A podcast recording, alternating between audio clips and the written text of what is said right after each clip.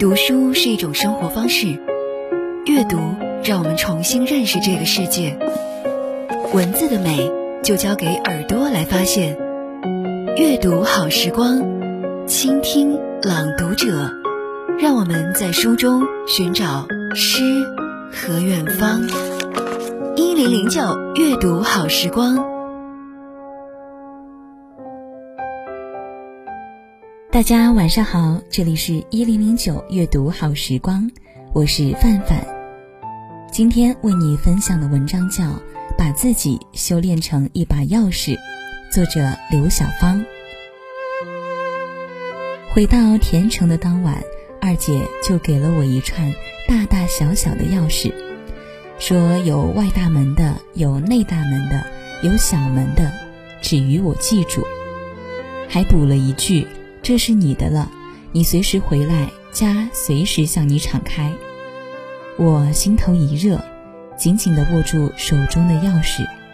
那一瞬，我感觉自己站在时间之外，把事实看得清清楚楚。我彻底地成为了异乡人。二姐交给我的这串钥匙，是让我用亲情开启幸福的家门。我想起了小时候生长的那个村子，一条路一弯河就盘活了的村子，十几户人家，炊烟香袅，鸡犬相系，邻里和睦。在各家各户的门口，鞋子里可能装着钥匙，某块石头下可能压着钥匙，某个墙洞里可能放着钥匙。孩子们放学回来也好，某家亲戚串门也好。邻里要接拿什么东西也好，都自取自开，方便的很。那个世界是淳朴的、敞开的，是随时可以自由进出的。人与人的心是没有上锁的。那些分散在各处的钥匙，是相互用信任开启一个善良的世界。可是，当我把钥匙挂在女儿脖子上时，我再三叮嘱，不准取下来玩，不准给别人看，不准给别人说自己有钥匙。承担秘密，便预示着成长。女儿欢天喜地把钥匙放在内衣之内，每一天都捂得暖暖的，从来没有弄丢过。但或许，我和女儿都弄丢了更重要的东西。紧握住二姐给的这串钥匙，第一次，我对钥匙心生了敬畏。它打开的不仅是一道门，而且是一个世界。它赐予的是一种身份，一种权利，是使人能像主人一样生活在某个领域的一种自由。我这才明白。为什么多病的母亲，在我们很小的时候，就把家里箱子、柜子的钥匙，都一一的交付给我和二姐？母亲那是在把整个家交给我和二姐啊！或许正是母亲，用那一把把钥匙，早早的培养了我和二姐的自信与独立，让我们从小就以主人的姿态，自由的生活在这世上。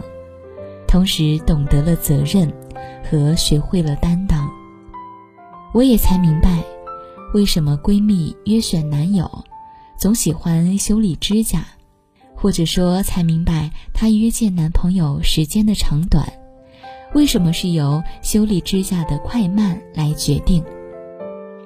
哎，怎么了这指甲？你有指甲刀没？对方自然的掏出钥匙来。钥匙少，他便很快修理完结束见面；钥匙多，他就慢慢的修磨指甲，慢慢的聊，再约下次见面。原来他是要从一串钥匙上，去了解对方有没有房子，有没有车子，有什么档次的车子，有没有保险柜等等。一串钥匙就是一面镜子，把个人的身份。地位、生活状态，甚至喜好、性格，都可以照得清清楚楚、明明白白。也难怪闺蜜如此看重钥匙。经历的事多了，便知道现在这世间无处不是锁，无处不是门，无处的门不是被一把把有形无形的锁把守住。似乎人这一生，就是不断的寻找钥匙的一生。打开了这道门，还要打开那道门；打开了一道门，门中还有门。我们一直向前，一直追求，一直在进入一道又一道的门。这样，我们不断的获得通行，获得权利，获得进出的自由。一把钥匙就是一段历程，就是一节光阴，就是一个故事。我们把生命铺置到不同的领域，似乎生命就辽阔起来。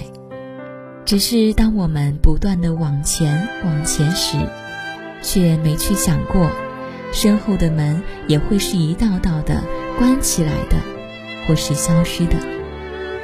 回头即时，幸运如我，有亲人为我守护着钥匙；回头太晚，不幸者多，已经无钥匙可开，甚至无锁可开。这样，身后的大片时光被永远的锁在了远方。我们想要与一条路、一湾河、一道山相认，再没有了凭证。我想，人这一生，或许不应该是寻找钥匙的一生，而是应该修炼成钥匙的一生。不是去拓展领域、占有世界。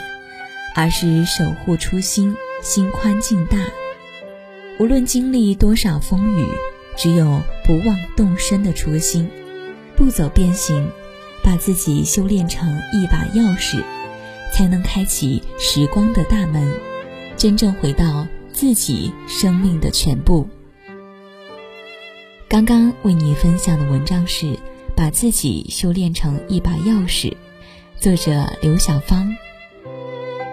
其实活在世上，你的心态是什么样，很可能你的人生就会呈现什么样。